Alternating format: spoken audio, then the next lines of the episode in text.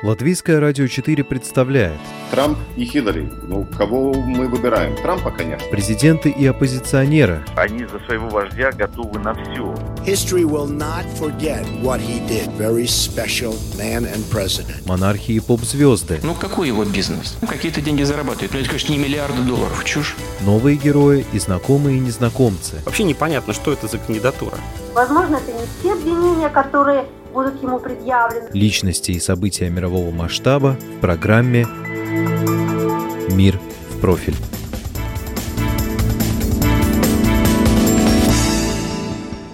Обвал цен на нефть, вызванный прекращением действия соглашения между странами-экспортерами нефти, известного как ОПЕК+, будет иметь далеко идущие последствия. На фоне сокращения спроса на нефть в охваченном коронавирусом Китае Россия отвергла предложение Саудовской Аравии еще более снизить нефтедобычу и объявила, что с 1 апреля страны, обладающие черным золотом, будут сами решать вопросы экспорта.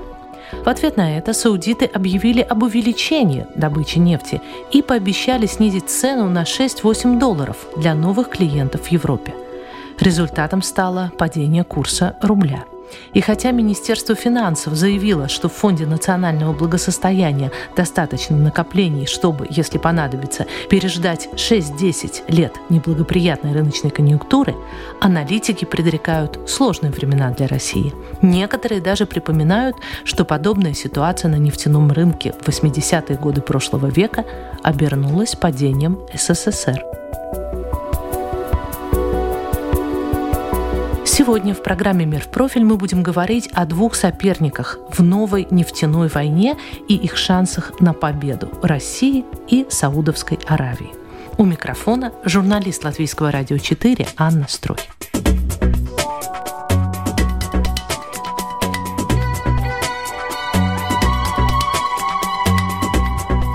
Судя по выражению лица российского министра энергетики Александра Новака, отвечавшего на вопросы журналистов сразу после окончания бесплодных переговоров в Вене в конце прошлой недели, Москва не ожидала такого исхода.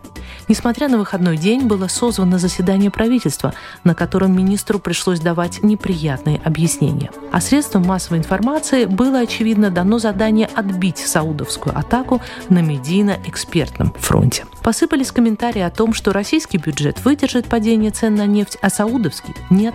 Что больше всего на этом проиграют США с их добычей сланцевой нефти, что все случившееся – мудрая стратегия руководства. Кремль и впрямь готовил многоходовку, только не на нефтяном рынке, а на минном поле поправок Конституции. Россиян ошарашили известием об обнулении президентских сроков. И так совпало, что пока Владимир Путин укрепляет свою президентскую вертикаль, пугая сограждан нефтяной нестабильностью, все-таки и из падения цен можно извлечь свою пользу, хотя бы политическую. На другом конце Земли, в жаркой аравийской пустыне, тоже разворачивается очередной этап борьбы за власть. Объявленный наследником престола сын правящего, но уже очень больного короля саудитов, Мухаммед бин Сальман, убирает с дороги ближайших родственников, сажая их под арест по обвинению в государственной измене. Впрочем, официально эта информация Эр-Риядом не подтверждается. Связана ли ситуация на рынке черного золота с династической борьбой в Саудовской Аравии? Я задаю этот вопрос профессору факультета мировой политики МГУ имени Ломоносова, востоковеду Григорию Косачу. Это два параллельных процесса, они плохо связаны друг с другом. Это обычная практика в Саудовской Аравии. Да, когда его назначали наследником престола, то не все в соответствующем органе, он называется Комитет принесения клятвы, голосовали в поддержку его кандидатуры, и в частности принц Ахмед, брат короля, которого, как говорят, арестовали. Но проблема заключается в том, что саудовская оппозиция, в том числе и в королевской семье, разношерстна и не спаяна. И тем не менее, здесь вот некоторая связь, наверное, все-таки может быть прослежена – Ситуация, когда, тем не менее, в саудовской экономике наблюдаются кризисные явления сегодня, эта ситуация, конечно, может подогревать нетерпение оппозиционных сил, включая и те, которые присутствуют в правящей семье. И Мухаммед бен Сальман нанес упредительный удар в отношении экономических перспектив Аравийского королевства профессор Косач придерживается иного мнения, чем то, что официально озвучивается на российских телеканалах. Саудская экономика сегодня находится, конечно, в состоянии близком к кризисному. И это определяется обычной ситуацией сегодняшнего дня. Коронавирус и, естественно, огромное сокращение взаимодействия с Китаем. Китай был основным э, импортером саудовской нефти в последнее время. Даже более того, Китай был очень важным инвестором в саудовскую экономику. И, разумеется, для Саудовской Аравии абсолютно невыгодна позиция России, связанная с разрывом соглашения ОПЕК+. Но я должен заметить, что в общем и целом тот бюджет – который был принят в Саудовской Аравии на текущий год, является бездефицитным. Этот бюджет исходил из того, что уровень цен на нефть на мировых рынках составит примерно 40 долларов. Иными словами, нынешняя ситуация для Саудовской Аравии вовсе не критична. И более того, это государство не очень активно считает деньги, не тратит их на разные пустяки. И более того, оно продолжит свое движение по пути реформ, которые были приняты, начиная по меньшей мере с 2016 года. Я имею в виду знаменитый план, предложенный нынешним наследным принцем этой страны Мухаммедом Бен Сальманом, который называется «Видение королевства Саудовская Аравия, двоеточие 2030». То есть план рассчитанный до 30 -го года.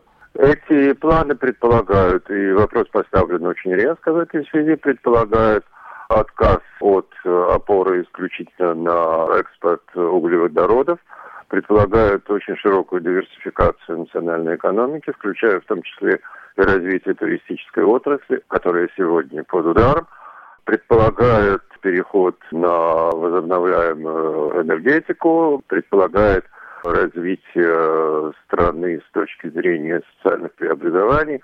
Там очень серьезно ставятся вопросы в спорте, развитии индустрии развлечений, ну и многие другие вещи, которые, конечно же, должны изменить облик Саудовской Аравии. Григорий Косач с сожалением отмечает, что у его страны практически нет рычагов воздействия на Саудовскую Аравию. Стало быть, и нет возможности отыграть ситуацию на рынке. Россия вынуждена пойти на уступки.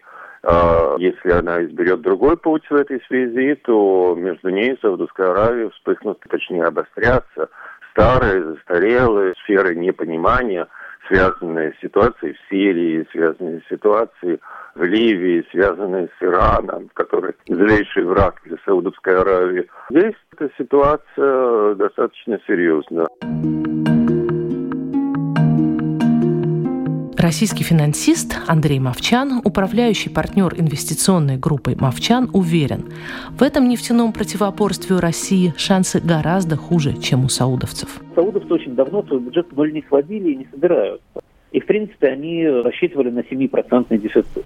7% дефицит у них наступает примерно 50 долларов за баррель. Но это при той продаже, которую они собирались сделать на фоне соглашения ОПЕК. Если они сейчас пойдут на демпинг, они пошли уже, они могут на 20% больше продавать вполне, то, соответственно, для того, чтобы получить ту же выручку, нужно уменьшить цену на 20%. То есть это уже 40 долларов за баррель получается для 7% дефицита. Их цена на их нефть сегодня составляет где-то 37 долларов за баррель на рынке. Это почти 40. Разница небольшая. Что дальше сделают саудиты? Поскольку их бюджет очень гибкий, да, фактически он централизованный, и основная масса бюджета тратится на какие-то централизованные действия, они могут свой бюджет сократить еще процентов на 10-15 достаточно безболезненно. Помогает им то, что у них в 5 раз меньше жителей, чем в России, а резервы такие же, как у России. То есть у них резервов в 5 раз больше на жителя, чем в России. То есть они эту войну могут выдерживать намного дольше. Уровень жизни в Саудовской Аравии сильно выше, чем в России в среднем. А в России не принято дарить машину на свадьбе новобрачном, как принято в Саудовской Аравии. А в России не принято обеспечивать жильем всех новобрачных, как там принято. В России ситуация совершенно обратная. У нас дефицитный пенсионный фонд, у нас трещат социальные расходы, у нас огромное количество людей живет за чертой бедности, не хватает средств э, реализации нацпроектов. А нацпроекты у нас не как Саудовская Аравия, да, это не чудеса в песке, это какие-то совершенно насущные вещи. Мы совершенно не в позиции играть в игру на выживание Саудовским королевством. Непонятно вообще, откуда такая идея взялась. Еще одно утверждение, тиражируемое сегодня российскими СМИ. Главным лузером в этой ценовой войне станет сектор сланцевой нефтедобычи США, для которого снижение цены до 37-40 долларов за баррель абсолютно нерентабельно. Андрей Мовчан готов оспорить и это утверждение. Сланцевая нефть невероятно мобильна. Там, поскольку дебет шахты очень маленький, шахта вырабатывается, скважина вырабатывается очень быстро, то фактически вы можете очень быстро менять объем производимой нефти, просто буря или не буря новые скважины. И, конечно, при таком падении цены на нефть они просто перестанут бурить новые скважины. Их добыча, конечно, сократится. В момент, когда цена опять пойдет вверх, за счет того, что после там, пандемии коронавируса спрос опять вернется, американцы ровно так же выйдут на рынок снова в течение нескольких недель. И также точно предложат рынку много нефти. И ничего мы с ними не сделаем. Там всего занято 150 тысяч человек. И никаких бунтов а-ля шахтерских в России, конечно, не будет. Плюс в Америке весь нефть и газ составляет всего 7% от ВВП. Поэтому американцы, скорее всего, даже не заметят изменений в своей сланцевой индустрии, а 93% ВВП выигрывают от того, что цена нефти упала, потому что они являются потребителями нефти. И для Америки может даже при такой цене нефти получить некоторый boost в развитии, в отличие от России, у которой цена нефти на 99% связана с ростом ВВП, и мы сейчас получим рецессию. Поэтому я бы сказал, что это тоже выстрел себя в ногу, совершенно непонятно зачем. Виноваты ли в подтасовке фактов российские эксперты или само правительство хочет обманываться и обманывать других? Власть уже давно и аккуратно выбирает только тех экспертов, которые говорят то, что власть хочет слышать. И такая селекция экспертного сообщества, она, конечно, приводит к тому, что перед вами остаются только те люди, которые пытаются угадать, что вам надо сказать. И сейчас они, возможно, говорят о том, что это хитрый маневр, в котором мы всех переиграем опять. Пока что мы переигрываем себя, у нас падение курса рубля на 15%. И это может еще продолжаться, это падение, или уже одно остановилось? Такие вещи рынок отыгрывает достаточно быстро, потому что они все более-менее счетные и очевидны. У нас сейчас 34-38 долларов, диапазон бренда WTI, который на рынке более-менее установился. И если изменений серьезных не произойдет, то он будет держаться. Это было мнение финансиста Андрея Мовчина. Латвийский эксперт, главный аналитик компании «Ренессурс Капитал» Леонид Альшанский аккуратнее в своих оценках, но и он ставит перспективы развития России, в том числе ее политическую ситуацию, в зависимости от того, насколько затяжным окажется падение цен на нефть. Ситуация просто оказалась непредсказуемой по последствиям, я думаю, ни одна из сторон не ожидала вот такой реакции рынка. А что будет, вот тут нужно пару месяцев посмотреть, куда двинутся цены. Я думаю, что все-таки вероятность того, что мы вернемся где-то в диапазон 40-50 по бренду, она велика. А в этом случае получится та ситуация, что пострадают, э, прежде всего, те компании, у которых высокая себестоимость э, добычи Добыча. нефти, и таким образом, скажем, и Россия, и Саудовская Аравия, можно сказать, даже выиграют. Но если эта ситуация продлится долго, то у России начнутся, естественно, проблемы. Потому что у нее куча там планов грандиозных у Путина с новой конституцией и так далее, с новым правительством. А для этого нужны деньги. А деньги там в большой степени идут в том числе от экспорта нефти. Там есть у них фонд национальный, который на этот случай накапливался. Но он же не может 10 лет. Ну, они сейчас как раз говорят, что они продержатся и 10, но это, это официальное это, заявление Минфина, да. а чего оно стоит? Конечно, это, это не все посчитано. Это, наверное, продержится, знаете, как это, затянув пояса, это никому не надо. Это значит, экономика будет стагнировать, люди будут жить бедно, и к тому же Путину это грозит скорее потерей власти, чем сохранением ее. Специалисту по арабскому миру Вячеславу Шведу, заведующему отделом истории стран Азии и Африки Института всемирной истории Национальной академии наук Украины, ситуация из Киева видится в еще более апокалиптических тонах. То, что случилось, может иметь роковые последствия для будущей России. Это не просто сильный удар по России, а это фактически начало конца попыток России восстановить свою прежнюю роль как глобального игрока на Ближнем и Среднем Востоке. История движется по спирали, и как в свое время, в 80-е годы, Саудовская Аравия сыграла одну из важнейших ролей в том, что Советский Союз распался, а именно после ввода советских войск в Афганистан. Саудовская Аравия тесной координации со своим верным стратегическим союзником Соединенными Штатами и рядом других союзнических стран резко снизили цену на нефть. Один и тот же прием. В результате советская экономика, которая базировалась в то время именно на импорте нефти в Европу, она фактически пришла в полное расстройство. И результатом стал распад Советского Союза. То, что ударило так очень мощно и так быстро Саудовская Аравия, это не такой не спонтанный, не рефлекторный ответ.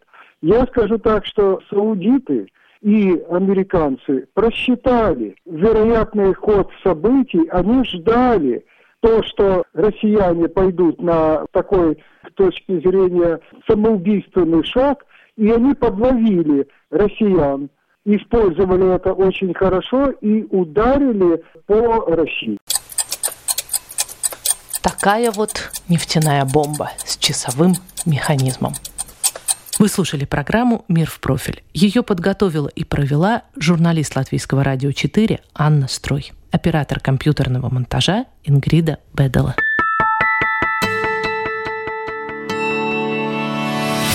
Человек и его поступки. События и его значения. В программе «Мир в профиль» на Латвийском радио 4.